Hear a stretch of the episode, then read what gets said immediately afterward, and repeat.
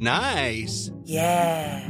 What you're hearing are the sounds of people everywhere putting on Bombas socks, underwear, and t-shirts made from absurdly soft materials that feel like plush clouds. Yeah, that plush. And the best part? For every item you purchase, Bombas donates another to someone facing homelessness. Bombas. Big comfort for everyone. Go to bombas.com slash ACAST and use code ACAST for 20% off your first purchase. That's bombas.com slash ACAST. Code ACAST. Ryan Reynolds here from Mint Mobile. With the price of just about everything going up during inflation, we thought we'd bring our prices down. So to help us, we brought in a reverse auctioneer, which is apparently a thing. Mint Mobile unlimited premium wireless. Ready to get 30, 30, bit to get 30, bit to get 20, 20, 20, bit to get 20, 20, bit to get 15, 15, 15, 15 just 15 bucks a month. So, Give it a try at mintmobile.com slash switch. $45 upfront for three months plus taxes and fees. Promo rate for new customers for limited time. Unlimited more than 40 gigabytes per month. Slows. Full terms at mintmobile.com.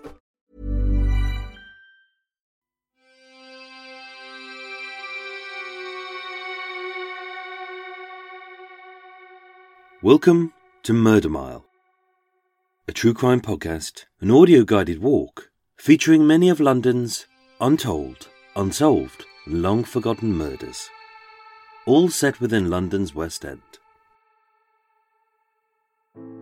Today's episode is about the wealthy millionaire socialite Roberto Troyan, a gregarious, fun, and generous man who, being gripped with grief and unable to cope, placed his life in the hands of someone he felt he could trust. And yet, this greedy little man would bleed Roberto dry. Murder Mile is researched used original sources. It contains moments of satire, shock, and grisly details. And as a dramatization of the real events, it may also feature loud and realistic sounds, so that, no matter where you listen to this podcast, you'll feel like you're actually there. My name is Michael. I am your tour guide, and this is Murder Mile. Episode 68 Roberto Troyan Grief, Guilt, and Greed.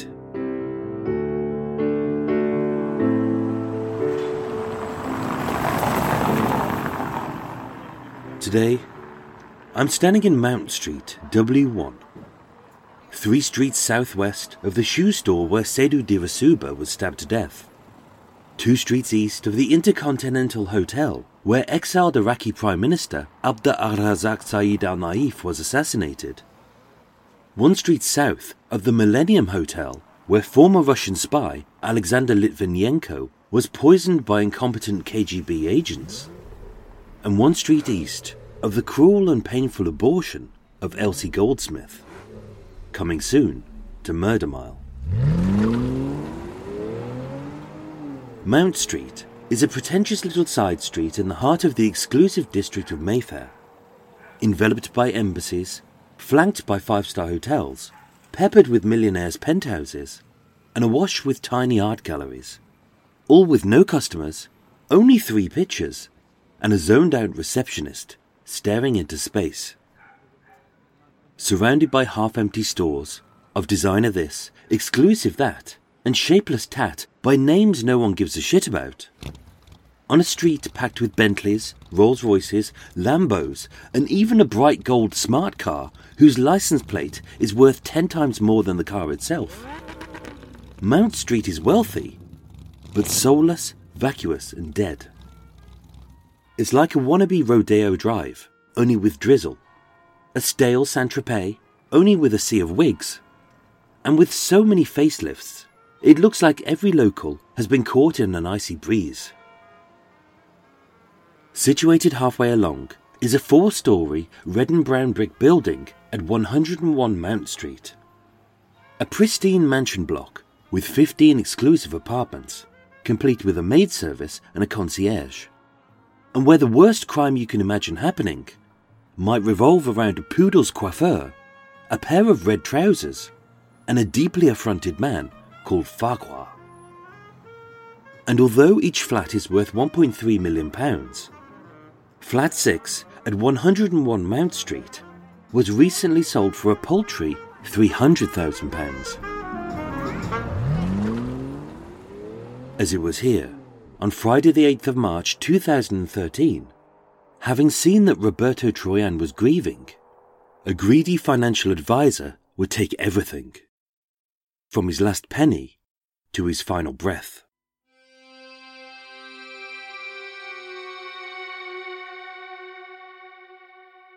Roberto was larger than life, gregarious, funny, and astute. The kind of man where, once you met him, you could never forget him. And although he came from wealth, he was good, decent, and caring. Born in Italy in 1950, Roberto Charles Troyan was one of two children to Bob, a former US Army officer who later made his money in shipping, and Marie, a doting mother, who he would never fail to call each and every day. And with his one sister, Rosalie, they both enjoyed a happy and loving upbringing. Raised in the US city of Boston, although Robert, as he preferred to be called, would retain a Bostonian twang to his voice throughout his life. Blessed with a flair for design and a deep love of Britain, having graduated from art school in 1983, Robert moved to London. But it wasn't just his sweet face, twinkling eyes, and mop of dyed red hair which made him stand out. As amongst his friends, it was his charm, his kindness, and his talent. And although his life was good, it wasn't complete. That same year, Robert met 30 year old Anthony Feldman, a successful interior designer and architect from Johannesburg, with many high profile commissions and celebrity clients. And being partners in work, having found true love together, Robert and Anthony became partners in life. As a couple, Robert and Anthony complemented each other beautifully. As with a passion for art and a love of antiques, they lived in a stylish penthouse apartment in Hertford Street, Mayfair. Furnished with fine art, plush carpets, intricate figurines, and a painting by Picasso. It was a perfect partnership. With the fastidious and meticulous Anthony in control of the food, the fun, and the finances, and the gregarious Robert, like a beaming beacon of light, who made everyone who entered their home feel welcome and warm, bestowing upon them all hugs, compliments, and kisses. Robert and Anthony's lavish dinners were infamous, a veritable who's who of society, with Anthony as the pianist, Robert as the raconteur, and the chilled champagne flowing freely. But being blessed with deep pockets and big hearts, they use their influence for good, raising funds for the homeless, the desperate, and the penniless. Being generous to everyone, whether celebrities, staff, or strangers. And although being a big part of the social scene, they would holiday in a secluded cottage in Turkey, Robert only ever wanted to live in Mayfair, as here he felt safe. But sadly, this was not the case. Robert and Anthony were together for 22 years. They worked, ate, and slept side by side. And being very much in love, they were inseparable. But as two gay men, although they lived together, the law didn't see them as a couple and denied them any rights. So when the Civil Partnership Act of 2004 was passed, Robert and Anthony made it official and announced their engagement. Robert was blissfully happy, hopelessly in love, and soon to be married, as now his life would be complete. Only fate can be cruel. In October 2005, a few months before their wedding, Anthony felt a few twinges in his muscles which he brushed off as just a bad back. But as his health hastily deteriorated, upon seeing a doctor and getting some tests, Anthony was diagnosed with an aggressive form of pancreatic cancer. On the 10th of December 2005, just five days after the law was passed, Robert and Anthony were married in a private ceremony in their Hertford Street flat. Eight days later, 52 year old Anthony Feldman was dead.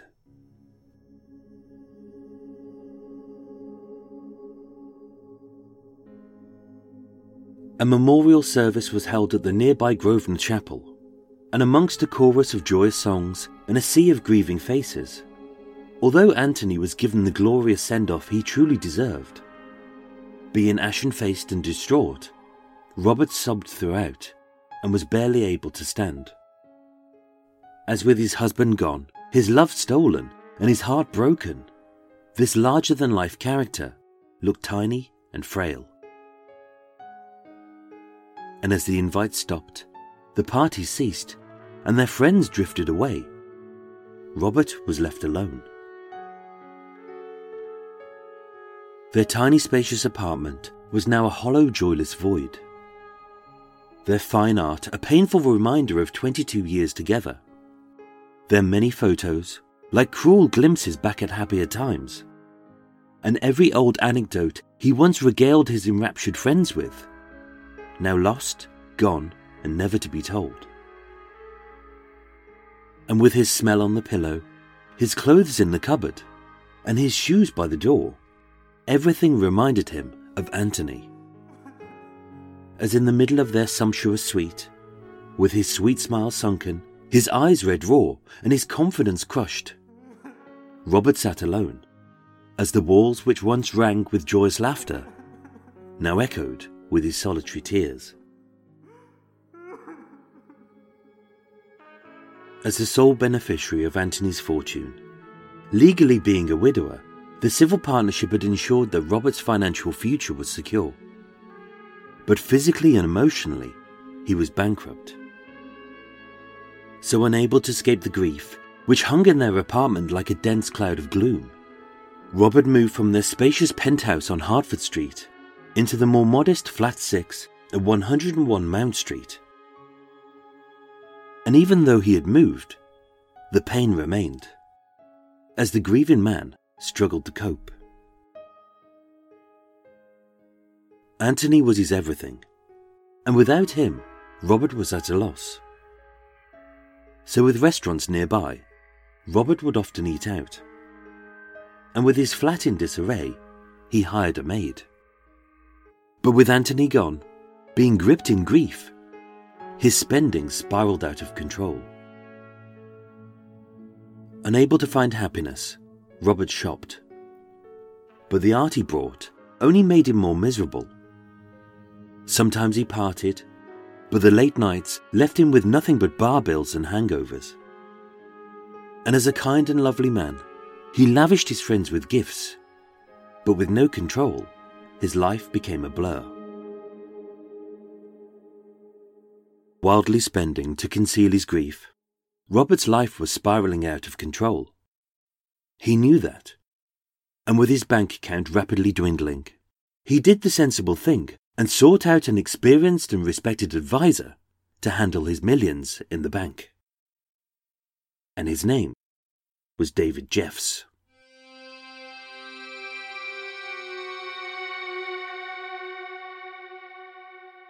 Originally from Peterborough, in 2008, Robert was introduced to David Jeffs, a financial advisor for a wealth management firm with a solid reputation called HFM Columbus. David looked as you'd expect a financial advisor to look, as with short dark hair, thick rimless glasses, and a boyishly smooth face. Unlike Robert, he didn't exude flamboyance. Instead, he was smart, quiet, and bookish. In a crisp white shirt, a plain blue suit, and brown suede shoes, although his style hinted at a man eager to break away from the stuffy demeanour of a chartered accountant. Flourished in a Burberry scarf, tied in a way that GQ said was best, and clutching an old black leather briefcase with a brass clasp, not unlike something a Victorian doctor would carry he hadn't got the personality to pull the fashion off. His dress sense aside, 31 year old David Jeffs was experienced but unremarkable, although recently divorced. He lived with his fiancée and six year old son in a tidy house on a quiet cul de sac in the pleasant village of Arnold in Nottingham. He had a car, a garden, a steady career, earning him a decent salary of £53,000 a year. And as expected from a financial advisor, his life was modest, safe, and good. Acting as his financial concierge, David started small by organising Robert's spending, sorting out his direct debits, and streamlining his standing orders. With a sense of normality returning to his life, and eager to ensure the longevity of his wealth, David invested £1.2 million of Robert's money into Royal Skandia Life Insurance, a very stable long term investment.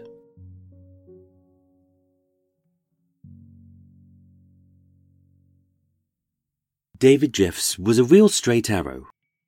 Dull but indispensable, vapid but invaluable, staid but trusted.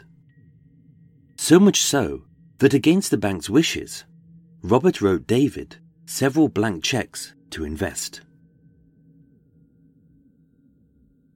By 2010, grief had taken its toll on Robert. And although he dressed at Ralph Lauren, had his hair styled by John Frieda's, and ate at Scott's of Mayfair. Having contracted a debilitating skin disease, the steroids caused his weight to balloon. Being reliant on his maid to do his cooking, washing, and cleaning, having packed on several stone, she also had to support him as he walked from his flat to the ground floor. Robert was vulnerable, disabled, and frail. An ailing man with an extravagant lifestyle expensive tastes, a wild spending habit, and an inexhaustible bank balance. And now, he was dependent on others. By contrast, David Jeffs lived a modest life one house, one car, one child, and one girlfriend. With a 9 to 5 job, working five days a week, with one holiday a year, and with his clothes by Marks and Spencer's his food by Asda, his art by IKEA, and occasional nights out at the flicks. There was no comparison. Dealing with the finances of the rich and famous, David wanted to live a life of luxury. But being an unimaginative and risk averse man, already living beyond his modest means, with an ex wife and a child to support, as well as several credit cards, loans, and overdrafts, he knew that life was out of his reach. For David Jeffs, there would be no all night parties, no stays in five star hotels, and no tables at Michelin starred restaurants. He would have no fleet of sports cars, no exotic holidays, and no celebrity friends. With no champagne, no caviar, no chauffeur, and no cocaine. He wanted the best, but the best he could achieve was mediocre. In comparison to Robert, David was nothing. And yet his client was rich, vulnerable, grieving, and best of all, trusting. With complete control of Robert's bank account, over the next two years, David embarked on a shopping spree which would make a Saudi prince blush. He spent £1,100 at a VIP polo event, £1,200 at China White's nightclub, £1,400 on two rugby tickets, £19,500 in one night at the Spearmint Rhino lap dancing club, quaffing £400 bottles of Cristal, and treating himself to two Lotus sports cars for £72,500. And although this happened at the height of the recession, he claimed that his newfound good fortune was slowly down to sound financial investments. Being flush with cash, David holidayed in Las Vegas, Mauritius, and Ibiza, dined out at London's most expensive hotels and restaurants, and in his modest home, he amassed a huge collection of guitars. Using the blank checks, David siphoned off £343,000 into his own account, lavishing his fiancée with a £15,000 wedding ceremony in October 2012. And just a few weeks before Robert's death, he used his ill gotten gains to treat himself and his family to a trip to Center Parcs. David had bled his cash cow dry, but still he wanted more. As by February 2013, the financial advisor's life was a mess. As with barely £6 in his bank account and in debt to the taxman to £200,000, Robert's wealth wasn't just there to bail David out, but to cover his hopeless addiction to cocaine and ecstasy.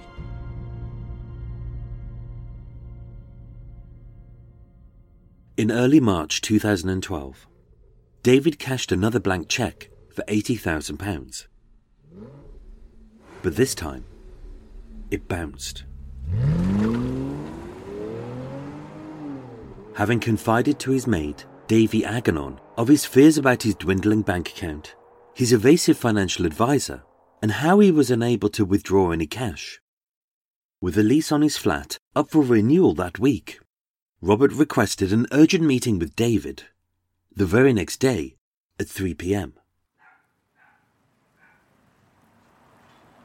Friday, the 8th of March 2013, was a classic British weekday. The sun was absent, the sky was grey, and the gloomy grey streets were soaked in a persistent all-day drizzle. At 2:28 p.m., arriving a full 30 minutes too early, David Jeffs walked into the Audley pub at 41 Mount Street, a few doors down from Robert's flat. Dressed in a crisp white shirt, a plain blue suit, and brown suede shoes, with a brown Burberry scarf, his old battered briefcase, and black leather gloves. Visibly pacing back and forth in the bar, David slugged back a stiff drink to steady his nerves, as not only would he need to explain the missing millions to Robert and the bank. But with nowhere to turn, as the broken, hopeless drug addict shook, he knew his lies would be unravelled, the thief would be exposed, and the consequences for his job, his wife, and his life would be huge.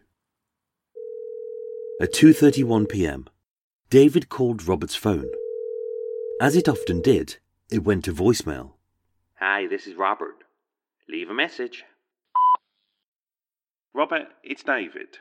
I'm a tad early. Uh, I popped by, but you're not in, so I'll try again in a bit. Cheers.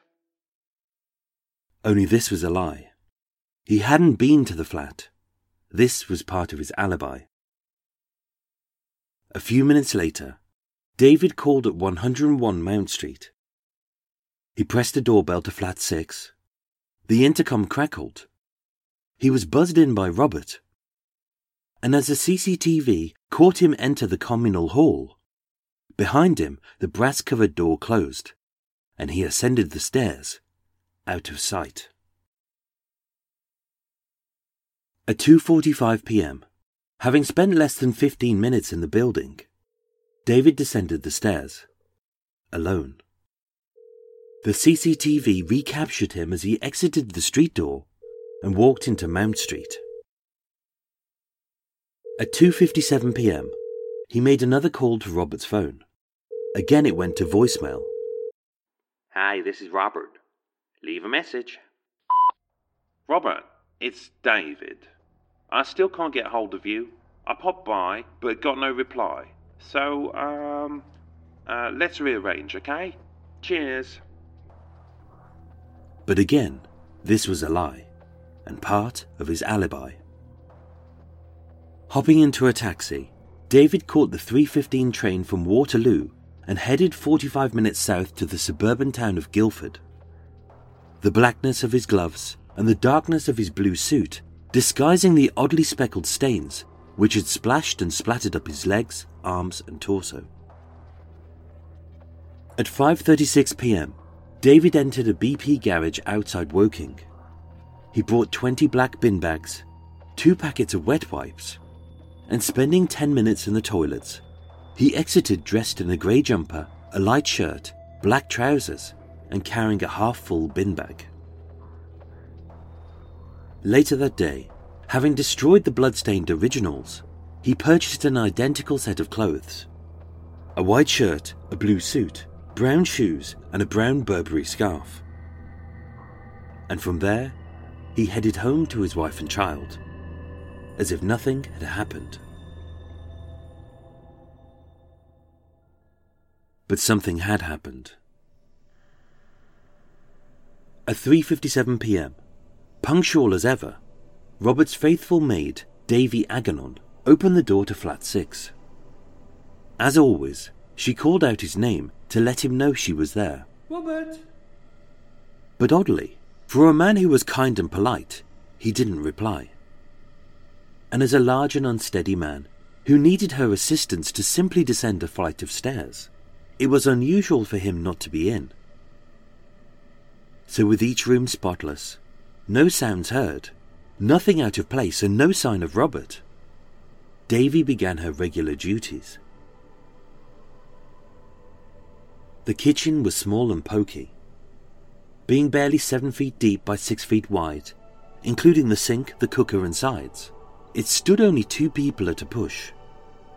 And with no windows, one door, and being set dead center in the flat, surrounded by three rooms, outside of these walls, the room was soundless.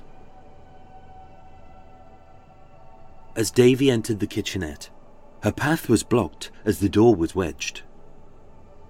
Being little, she pushed it hard, only it wouldn't budge. But through a crack, she saw on the floor a pair of legs slumped, still and silent. Concerned for her ailing employer, she called, Robert, you okay? but he didn't reply. And then she noticed the blood.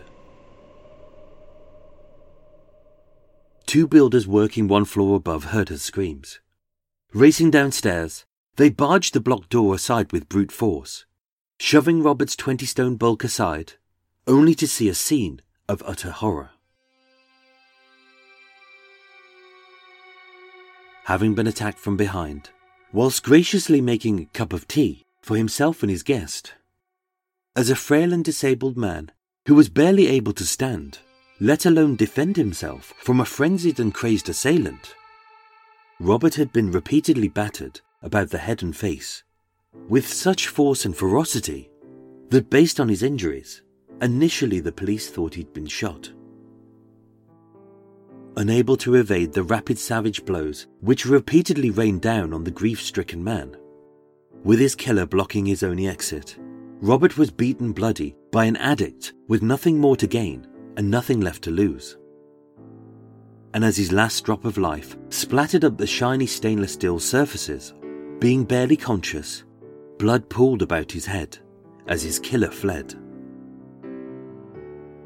The paramedics were called, but having suffered several deep fractures to his skull, his left cheek, his jaw, and his eye sockets, 63 year old Roberto Charles Troyan was pronounced dead at the scene.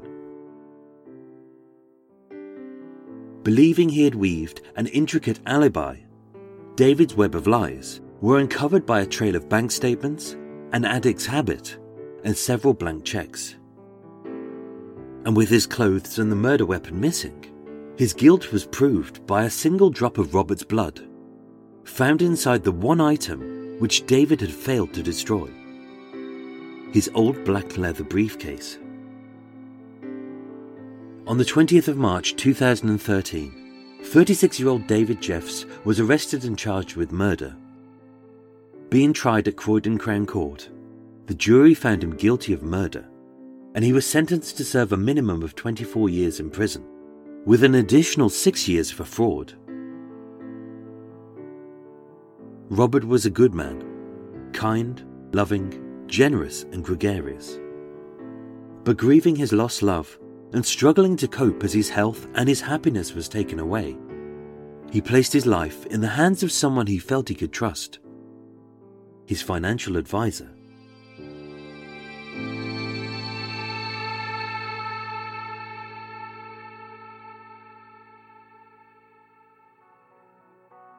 Ladies and gentlemen, thank you so much for listening to Murder Mile. If you're a Murky Miler, stay tuned for another thrilling installment of Extra Mile, where I may, if you're lucky, look out of my window and shout, Oi, slow down, to a passing boat and grumble a bit about holiday boaters. But before that, here's my recommended podcast of the week. Hi, I'm Matt. And I am Jesse. So, like, what is American Slacker, I guess, right? The highest amount of dick jokes per episode per podcast. We've been on the air for 57 straight years. 57 straight years of dick jokes. Things constantly soaring over my head. And you pulling my chain in your weekly weird news. We're also cannabis friendly. We kind of sneak it in there, almost like you're lacing the brownies at the family reunion. It's the ride of your motherfucking life. Fucking 11 when there's only 10 on the dial. Weapons of mass destruction. It's a threat to society. Food assaults. Yeah, that happens too sometimes. An ostrich took a lit match into a fireworks factory. I don't even know where to go with that one. No, that's our third story. Oh my god.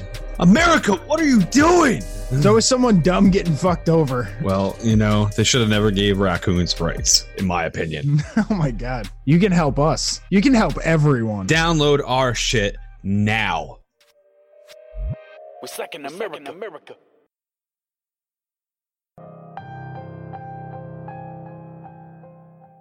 The neighborhood is unsafe, the streets unlit. While others sleep soundly, you lie awake because you know the truth. You know that, no matter where you go, there's always a chance that a monster is in your midst.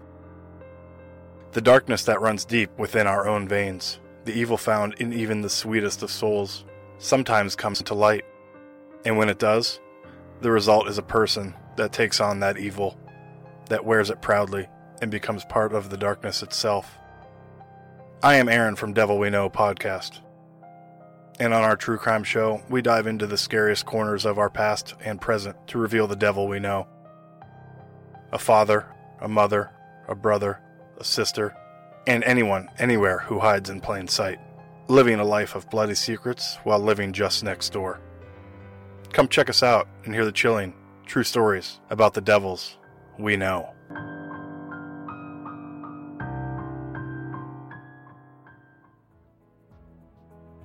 A huge thank you goes out to my new Patreon supporters, who are Jack Clark, Dominic Simpson, Kirsty Reynolds, James Rose, and Ben and Rosie from the They Walk Among Us podcast. And a huge thank you to Kirsty McPhee Good and family, who came on my Murder Mile walk recently and very kindly presented me with a rather lovely hand painted Murder Mile flower pot full of tasty tea and cakey goodness. Yum. And also a quick hello to everyone I met at the London True Crime Meetups, which was hosted by They Walk Among Us and Generation Why podcast. It gave me a great chance to meet and chat to some lovely listeners, hello to you all, as well as to Colleen from Misconduct, Paul from True Crime Enthusiast, Jess from Outlines, and Kate and Georgie from Nothing Rhymes with Murder.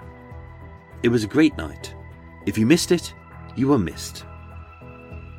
Don't forget, if you want to see what the murder locations look like, on the day that each podcast is released, I upload a blog for that episode with a map, location videos, photos, and much more. There's a link to each blog in the show notes. Murder Mile was researched, written, and performed by myself, with the main musical themes written and performed by Erik Stein and Jon Boux of Cult with No Name. Thank you for listening, and sleep well.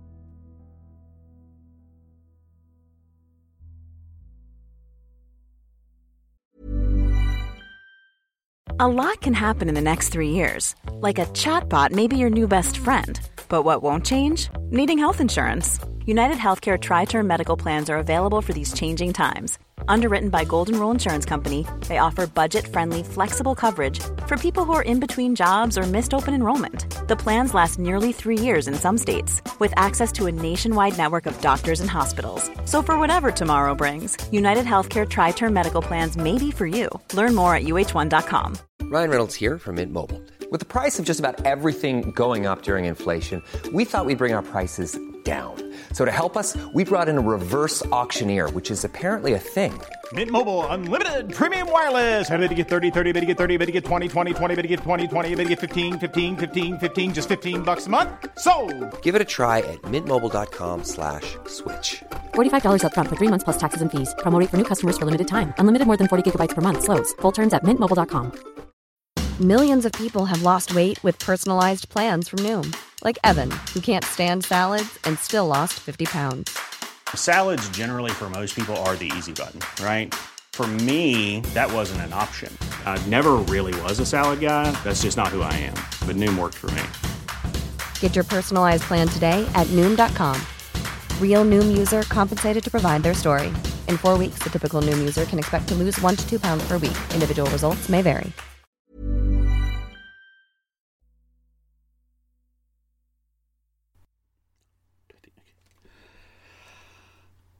And that is that done. Good, that was good. That wasn't too bad. It's pissing down outside, so I was a little bit worried that because if there's trees over me, normally I hear but it's it's it's today is classic British drizzle day, which is great. So it's been really quiet, so you haven't really heard it. So that's really good. Right, it's me here. Hello, it's Michael. It's it's extra mile time. Uh, we're, going to discuss. If you're new to Extra Mile, this is the extra bit afterwards. If you if you noticed, it's it's it's unscripted, hence uh, blah blah blah blah blah. I can do all that. Uh, I'm going to tell you some stuff that you might not know about the case, which uh, may not have gone in. Uh, I'm going to uh, make myself a cup of tea very shortly. Although my my coffee's still warm, I kind of powered through that recording. How long did that take me? It was quite quick, actually. It's quite quick. I think because I wrote it in a not a flowery way, so it was easy to easy to write. I'm just going to open a window. It's not a hot day, but I just want to get a little bit of fresh air in. There we go. Oh, open the front door. That's better. Bit of fresh air. Lovely. Whoa. It was piddling down later on, earlier on, but now it's okay. Am I going to have a cake yet? No, I'm not. Although I have, I have to say, I just I think I just mentioned in that podcast that about uh, Kirsty very kindly gave me that, that lovely hand, lovely, really nicely detailed hand painted black flower pot with the the murder mile design on there. And it, I thought I thought it was a print because it looked so good, but then I realised it was hand painted. God, it looks really good. Even like the footprint, the footprint is really detailed. So, um, but yeah, I've uh, I've eaten most of the cakes already. I've got one cake to go. Oh, I, I had the coconut one. Coco- it was coconut coated with uh, a fruity filling, which was really nice. And then the next one was a marble cake, which I annihilated. And now I've got one left, and I, am not too sure what, what what one it is. I'm looking forward. That that will go by the end of the day. Trust me, that will go. so, how are you all? Are you all good? You all good?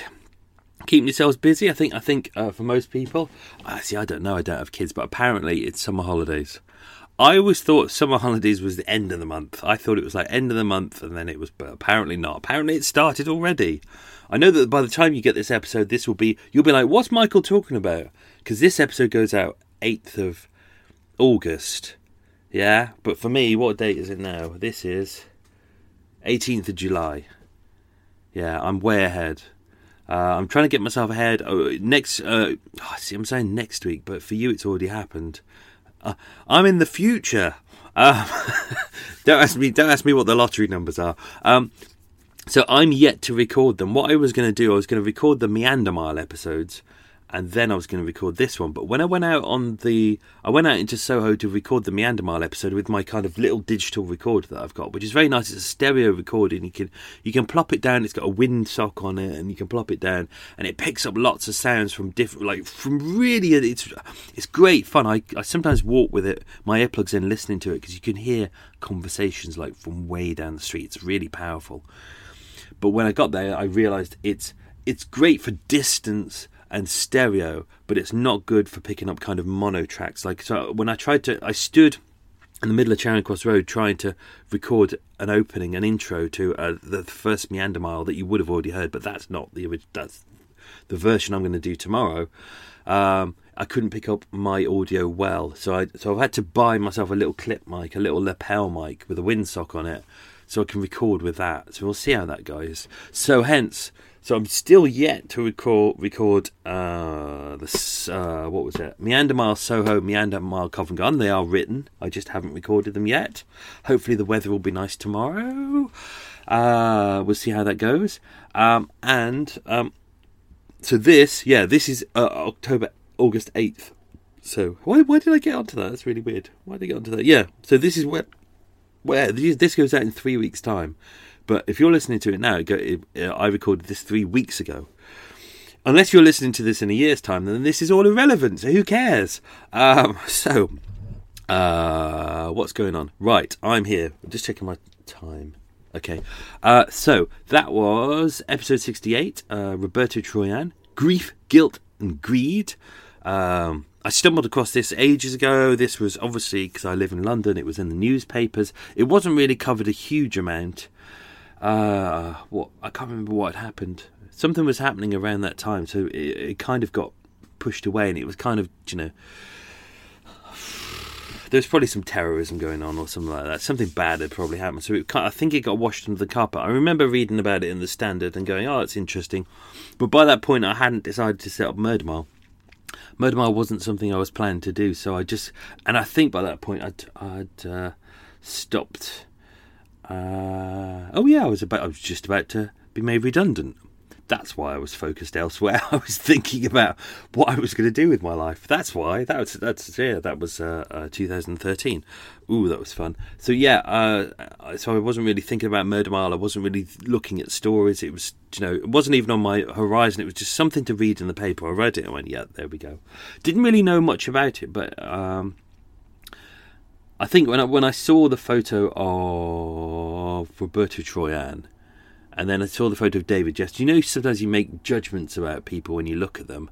I think instantly, I kind of well, whether it's the, the, what the press had chosen to choose as pictures, they'd chosen a really nice picture of Roberto where he looks smiley and he very cheerful and you know looked like a really nice guy. And then uh, uh, if you if you go onto my website, the blog's out today. Go and have a look at it. The pictures are on there. Oh no, it won't be on my blog because I can't. Oh, I can't copyright. I can't use it because it's because it's copywritten by one of the press organisations. So you'll have to go to either my Twitter account. I can use it, or or if you join the the uh, Murder Mile Facebook group, the discussion group, I'll have the photo on there because I can legally put it on there. I can't put it on my website. It's confusing. Don't ask me why.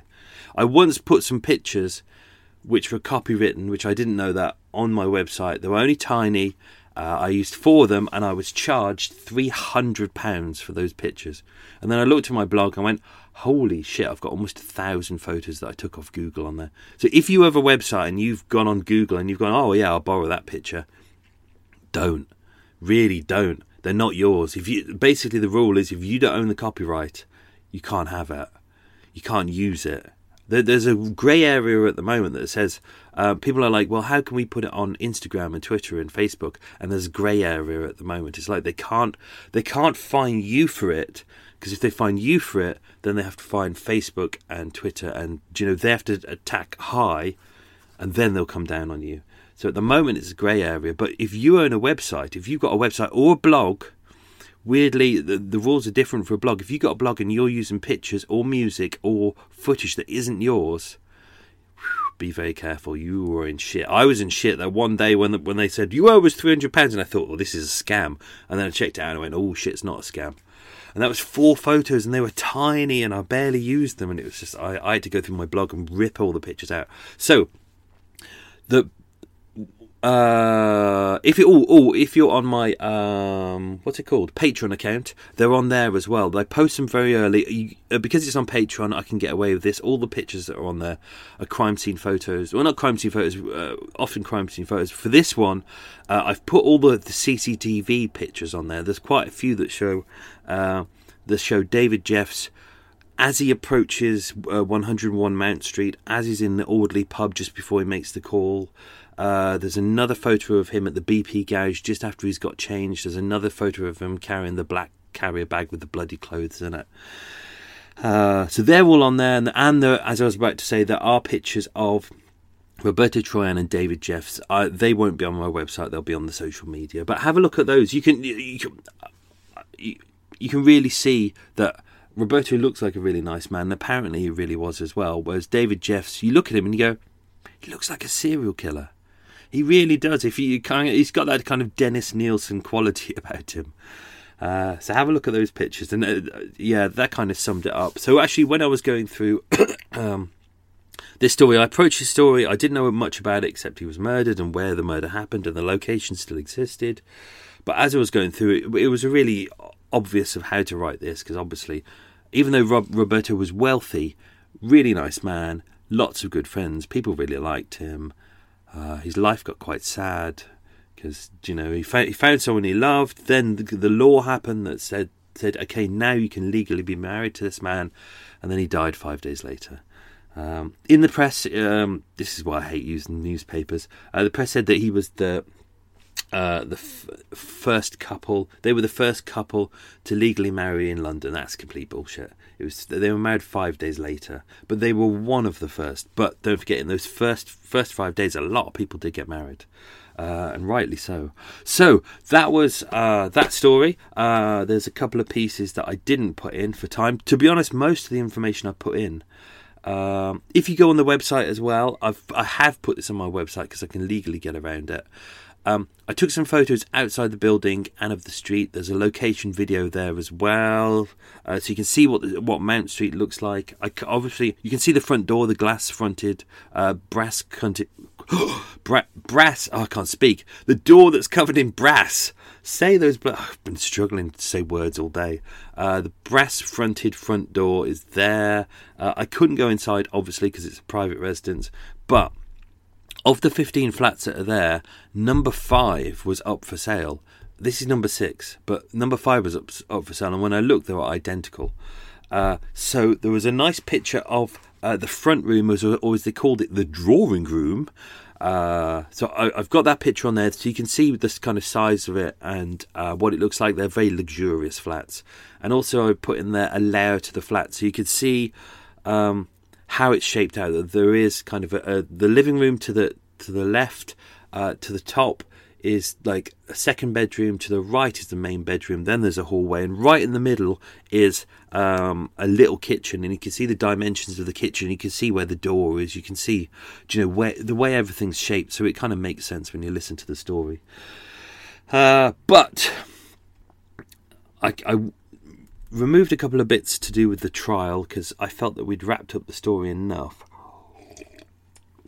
But it there's more that kind of tells you a lot more about the kind of the the kind of the arrogance of David Jeffs. There's a there's a real arrogance about him. Uh, so he he pleaded not guilty to fraud and murder. There were two charges on that.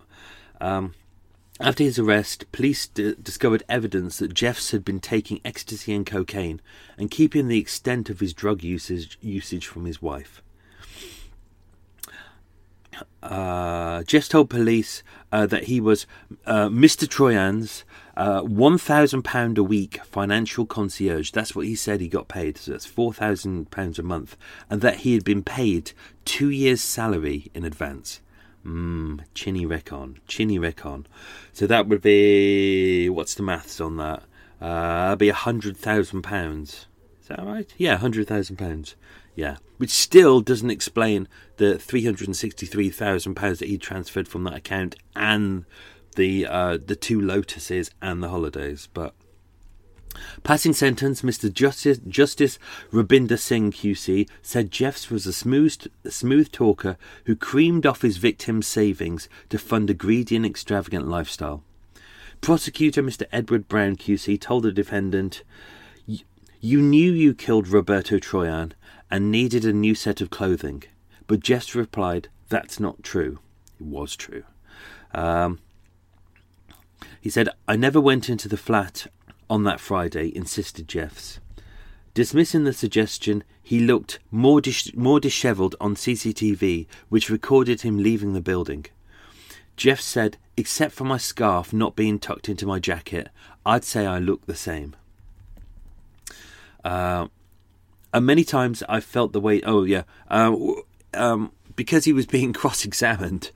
Uh, he said, many times I felt the entire weight of the Metropolitan Police Force is against me really. Yeah, it's the police's fault, isn't it? It's not your fault. Not your fault that you stole almost what was yeah roughly around half a million pounds from from what they could find so far. This is just what's listed, but you know we we don't actually know the full the full amount of what was taken out of Roberto's account. Uh, as to why he lied the, to the police, um, this this I deliberately took out because it's slightly confusing. As to why he lied to the police, Jeff said, "I wanted to to avoid a connection with." Sorry, that's a burpee. I wanted to avoid a connection with the man I met at Robert's place and all the madness that surrounded his life. Jeffs told the jury. There was a lot of discussion in the jury about um, Roberto's life, about his um, his many sexual partners. I know a lot of his friends online have, have kind of said he never took cocaine, but uh, there's quite a few people who's there's quite a few people who said after his life started to collapse, he started to meet with people who who weren't the kind of the people he met with before, the kind of the high profilers. He he started meeting with a lot of people who were quite quite low rent. There's there's some articles in there which says about this guy who we met who was a who was a drug dealer, um, who's actually served time in prison, and so yeah, it's it's hard to tell what's true and what's not true really.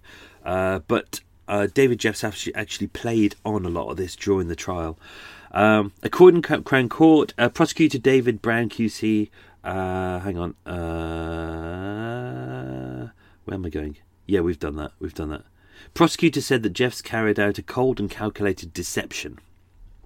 As mentioned, Jeffs was uh, tried for uh, 24 years for murder and a further six for fraud to be served concurrently. Um, as he was taken away, he mouthed "I love you" to his wife Sherry. Uh, whether they're still together, we don't know. If she's got any sense, hopefully not. Uh, now, as mentioned above, there was reference to a mystery man that was there. This was used a lot in the trial. I deliberately took this out as this episode because it just throws it off. It just, you know, uh, if this was a case about um, if this was a two-parter and we did one episode about you know what the trial said and then, then another one about the truth, we could do that. But this was just some this this was something that uh, David Jeffs and his lawyers were using as kind of an you know as always happens uses as an excuse, saying it wasn't me, it was a mystery man that no one knows and we, you can't find him and he's responsible. Uh, David Jeffs would later claim that a blood-stained mystery man had confronted him at Roberto Troyan's apartment when he arrived for the meeting. Uh, although there were no signs of forced entry at the apartment, uh, and no items of high value had been taken or touched. Uh, the police, he told the police there was no answer at Mr. Troyan's door, but after the deceased's blood was found on his briefcase, he claimed to have confronted on the land he claimed to have had a confrontation on the landing with an, an- with an angry, blood-stained mystery man. In a desperate bid to explain away damning DNA evidence, Jeffs told the jury the man was probably a rent boy or an angry pimp. This was uh, plainly a uh, who said this? This was the uh, this was the judge said uh, this was plainly a wholly false account. It was either invent it was invented to cater for the blood that had come. It was invented to cater for the blood that had, in truth, I hate when people do add the words in truth in the middle of a sentence, uh, come from his own conflict with Mr. Troyan and Mr. Troyan's wet blood during the attack. Phew. There we go. What else is there? Oh, uh, yes. So, what's missing from the story is the murder weapon. Obviously, uh, David Jeffs destroyed the clothes that he was wearing. Uh, but also, we don't know what the murder weapon is because that seems to have disappeared as well. It must have been in the uh, the bag that he was using, uh, the the black bin bag that he put his clothes in, and destroyed it when he got rid of the clothes, or he may have destroyed it as he was leaving, uh, as he was uh, in the taxi going to Waterloo, or on the train from Waterloo to Guildford. It's never been found, and the uh, pathologist was was unable to confirm what it was.